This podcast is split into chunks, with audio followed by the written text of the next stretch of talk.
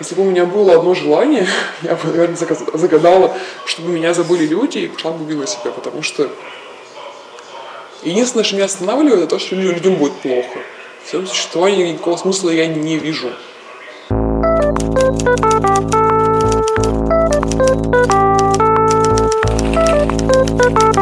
Текст.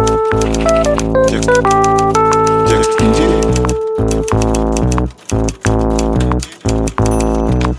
Привет, это подкаст «Медуза. Текст недели». Меня зовут Константин Бенюмов. Сегодня мы поговорим о трудных подростках, о том, что это за дети, с какими проблемами они сталкиваются и как семья, школа и государство помогают эти проблемы решать. В последнее время о трудных подростках начали говорить в связи с участившимися в России случаями нападения на школы.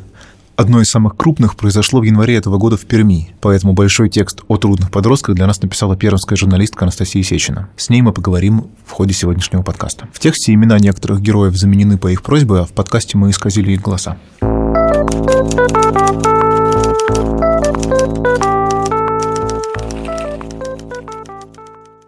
Настя, скажи, пожалуйста, какие вообще типичные проблемы бывают у детей? Вот э, просто, например, исходя из твоего опыта подготовки текста и общения с твоими, с твоими героями, с, там, с Герой, с Дарьей и с другими.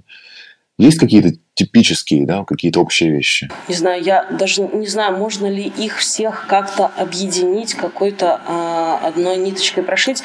Э, э, знаешь, вот э, опять же все собеседники, с которыми, с которыми я общалась, ну просто все, то есть они говорят даже безо всяких оговорок, что там сто процентов проблем э, укореняется в семью так или иначе. Даже если есть проблема в школе, то э, она наслаивается на те сложности, которые есть в семье. Ну, грубо говоря, вот там в школе, в школе существуют определенные конфликты, серьезные конфликты, когда реально там на ребенка, на ребенка начинают давить, может быть, ребенка начинают в буквальном смысле выживать из школы. Ну, по идее, адекватный э, родитель начнет с этой историей как-то разбираться. Может быть, он переведет его в другой класс, может быть, что-то еще, может поговорить с педагогом, если ребенок сам не справляется с этой историей. Вот. Ну, если э, он это, это, это, это дело игнорирует, э, то, ну, в общем, понятно, что на каком уровне находятся там, может быть, взаимоотношения. Нельзя сказать, что во всех случаях, там, допустим, а, проблема в семье – это, ну, вот когда, например, ребенка не любят или когда его игнорируют или что-то еще. Потому что, например, насколько я знаю а, вот историю Геры, а, Геру очень любят и мама, и папа. Очень. То есть просто души не чают, и там есть свои личные причины. Э, в том числе которые, ну, прям даже вот эту какую-то сверх любовь со стороны отца объясняют. Но там есть другая история, допустим. Как сама Гера говорит, вот есть частые конфликты между папой и мамой. Мне любят навязчивая идея, чтобы у нас у всех были одинаковые кружки. Чтобы мы пили из общего чайного сервиза. Потому что иначе это не семья. У нас нет семьи, потому что разные кружки. Ну, как, ну, я люблю большие, как, как, такие, как э, бульонницы, кружки. Мать любит вот такие, как бы, ну, разные порции чая и. Говорит, ну, вот мы даже едим в разное время, у нас нет семьи, у нас нет ощущения семьи. Чем я уже долгое время не, не понимаю, и я об этом говорил, собственно, и матери, и отцу, почему они не разводятся. Потому что они спят в разных комнатах, они почти не контактируют. Если контактируют, скорее всего, они ругаются. Если мать хочет что-то сказать отцу, он передает это через меня.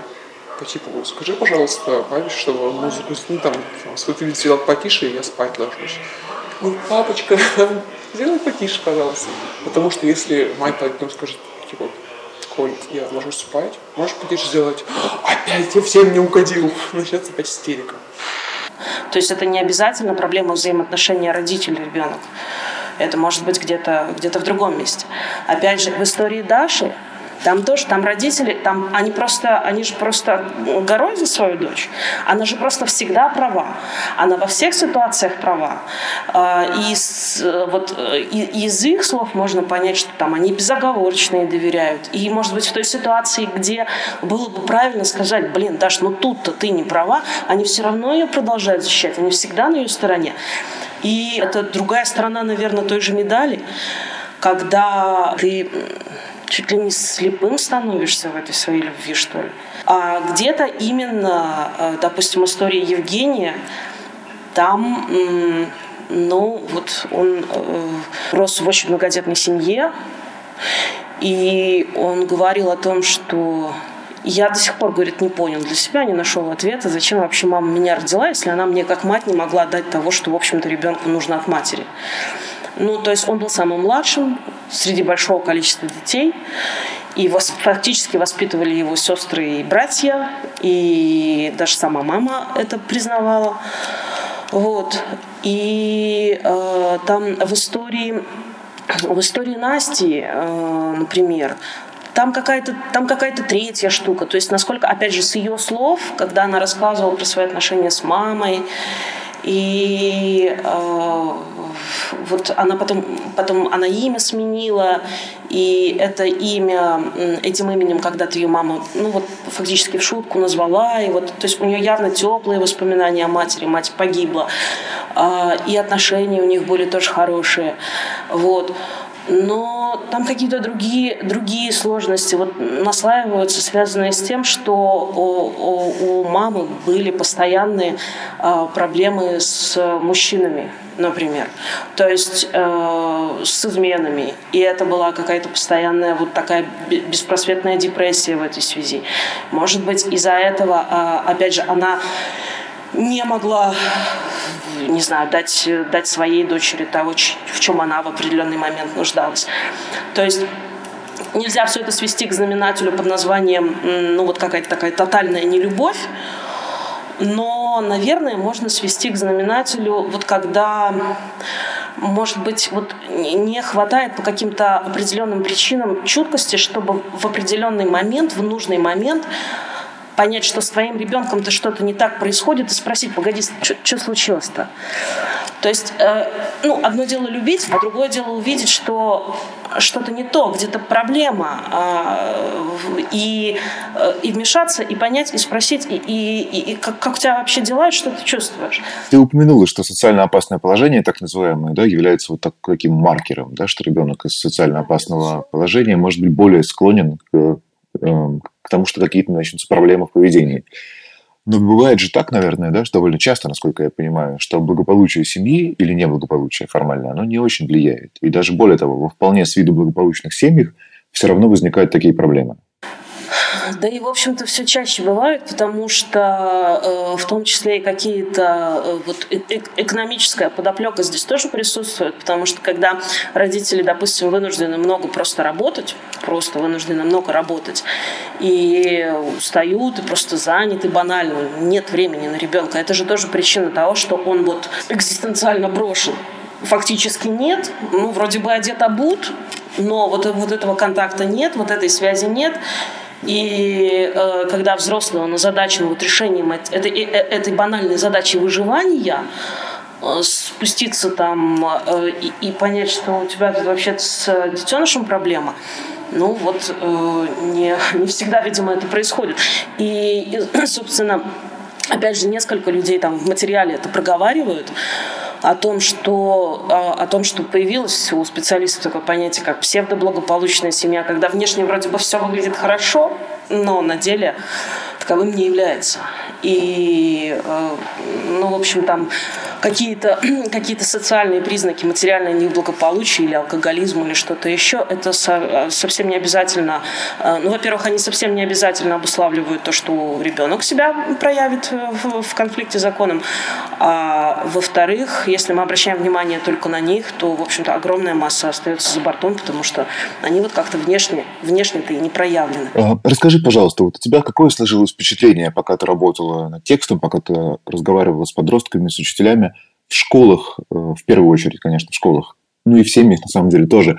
Есть ли вот такое, да, что слишком, у всех слишком много проблем, все слишком сильно заняты, и что самое простое, как бы, если ты, если ты встречаешь в работе ребенка, с которым там тяжело общаться, которому труднее что-то объяснить, самое простое, что ты можешь сделать, это просто сидеть его на заднюю парту, сделать вид, что его нет. Эм, вот с таким ты сталкивалась? Но у меня скорее сложилось э, впечатление, что это так, что это так, что да, потихоньку на заднюю парту, потом в другой класс, потом по возможности в другую школу, например, в открытую спецшколу. В открытую спецшколу, в отличие от закрытой, попадают э, в том числе те, кто ничего еще не совершил.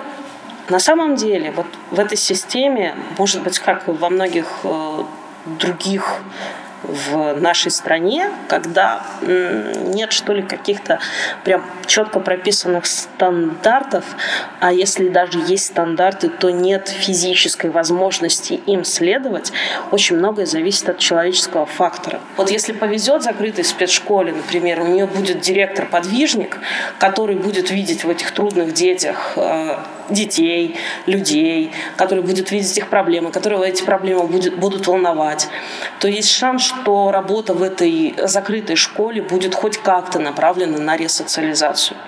Если он будет видеть в них вот волчат, которых нужно изолировать и э, с которыми можно разговаривать только там языком строжайшей дисциплины и воздействовать на них через службу режима.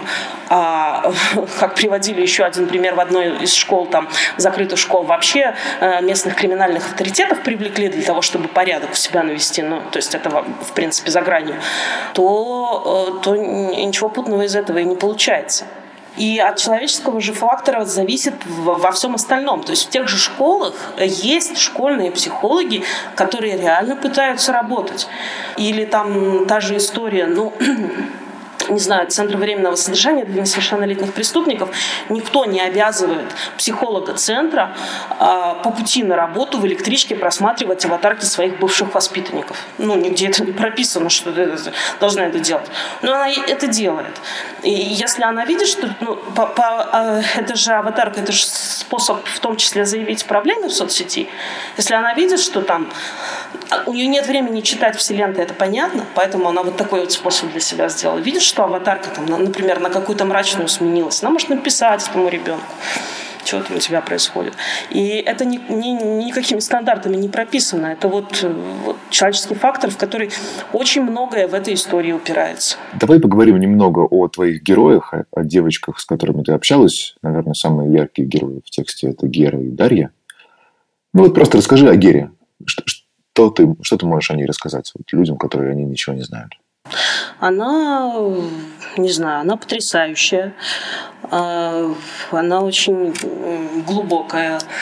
А, а, она очень как бы это сказать, способная на саморефлексию, очень способная к тому, чтобы вообще понимать, осознавать, что с ней происходит, и э, вот это все облекать в какие-то слова и формулировать. Она, очевидно, талантливая. А,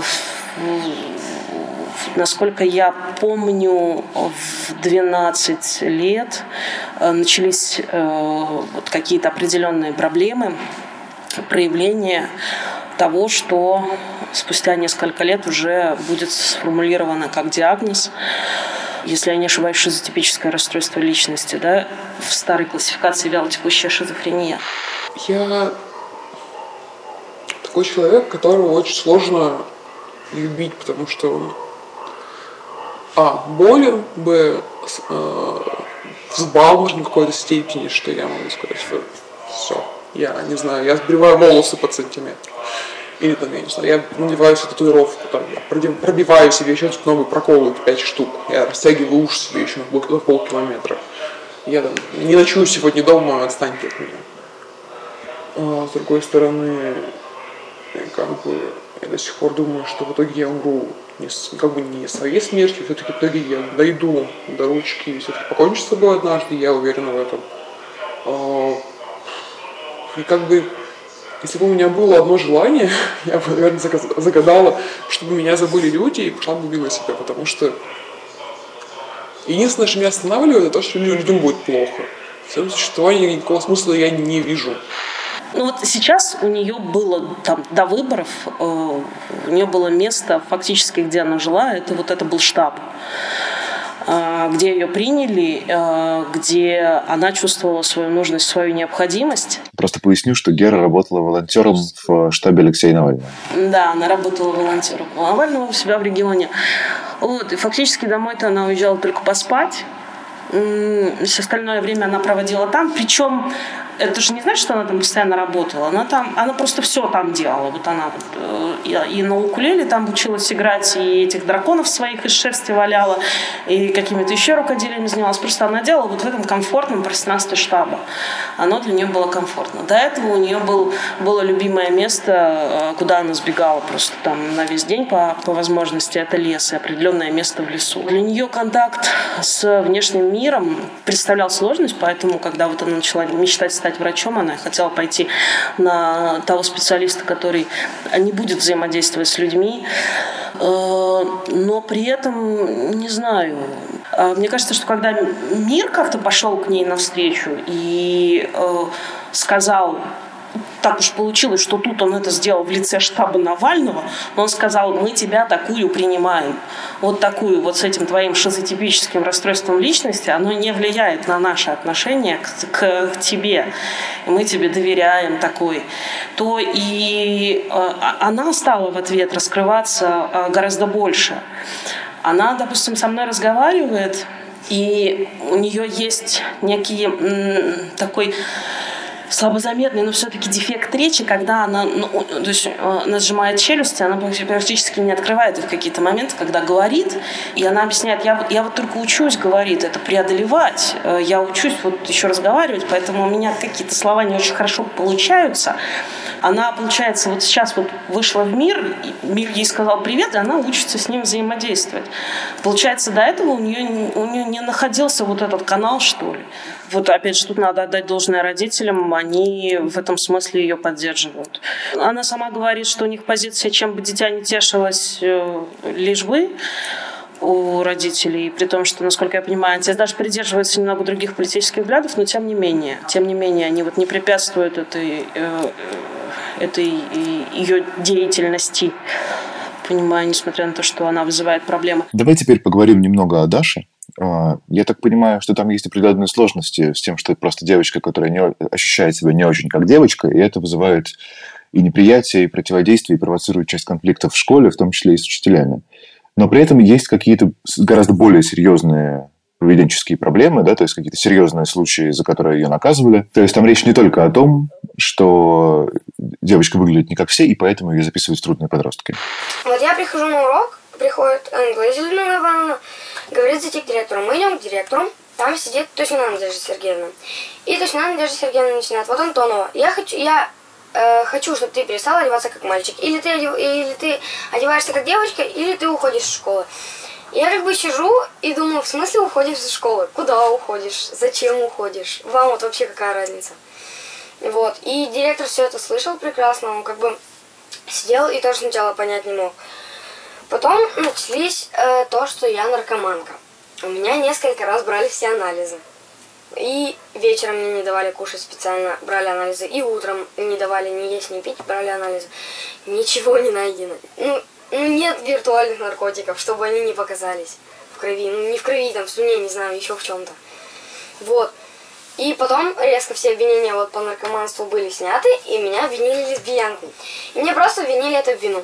То, что я в этом виновата. А кому, э, как они определили мою ориентацию, я не знаю. Как бы, у меня, у меня как бы есть мальчик. Ну, мы с ним общаемся просто. Пока что. Мы просто друзья вообще. Я со всеми ребятами нормально общаюсь. Со всеми нахожу общий язык. Вот. И как они поставили такой диагноз, то, что я не той ориентации, я не представляю. Насколько я понимаю, да, там есть э, вот эта вот сложность, то, что она, может быть, не принимает э, такой вот стиль общения, который, может быть, есть у педагогов. Э, она по-своему одевается, она выглядит как мальчишка, и школе это не нравится, но помимо этого все-таки там есть э, история с правонарушениями, потому что, э, собственно, в Центр временного содержания ее поместили за Эм, так называемые неоднократные деяния. Было четыре эпизода. На момент вынесения решения еще три эпизода находились в стадии там, проверки. То есть из э, тех четырех эпизодов там была кража проездного, э, кража сотового телефона, токсикомания, ложный донос. В эпизодах, которые в стадии проверки, в частности, было нанесение побоев одноклассникам. Там штука в чем? Э, во всех случаях в возбуждении уголовного дела отказывают, но отказывают по какой причине? По, потому что не достигнут э, возраст достижения уголовной ответственности. Ну, то есть те правонарушения, в которых ее обвиняют, они недостаточно тяжелые просто, чтобы наступала уголовная ответственность. Да, в, в ее случае, а, а там у нее еще до 14 лет ряд правонарушений, вот, э, и потом в ее случае, да, они были не те, за которые она с 14 наступает, они были не тяжелые, потому что там к, к тем, за которым с 14 наступает, там относятся сексуальное насилие, угон автомобиля, что-то еще, ну, какие-то такие, ну, то есть явно не кража проездного. Тем не менее, некие, некие нарушения, зафиксированные в конкретных там протоколах, допросах, э, проверках и так далее, которые э, стали причиной того, что ее поставили на учет в КДН, да, она совершала. То есть здесь речь идет не только о том, что она не такая, как все. Все-таки там речь идет и о конфликте законов законом в том числе. Вот, в случае с Дашей. В общем, в итоге Даша попадает в Центр временного содержания для трудных подростков.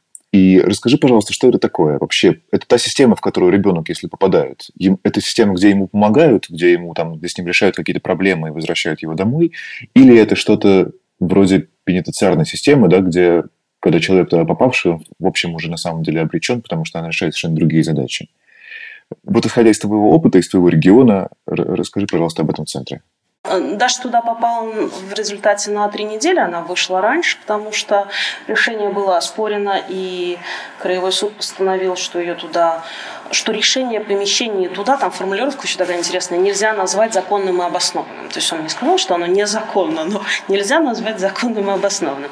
Вот. Э, центр временного содержания для несовершеннолетних правонарушителей – это не пенитенциарная система, это в структуре МВД, в структуре полиции он относится. И это не колония и не закрытая школа. Там везде на окнах решетки. Там ты просыпаешься, идешь, ну как бы, ну ладно, это по режиму, идешь умываешься, как бы все, чистишь зубы.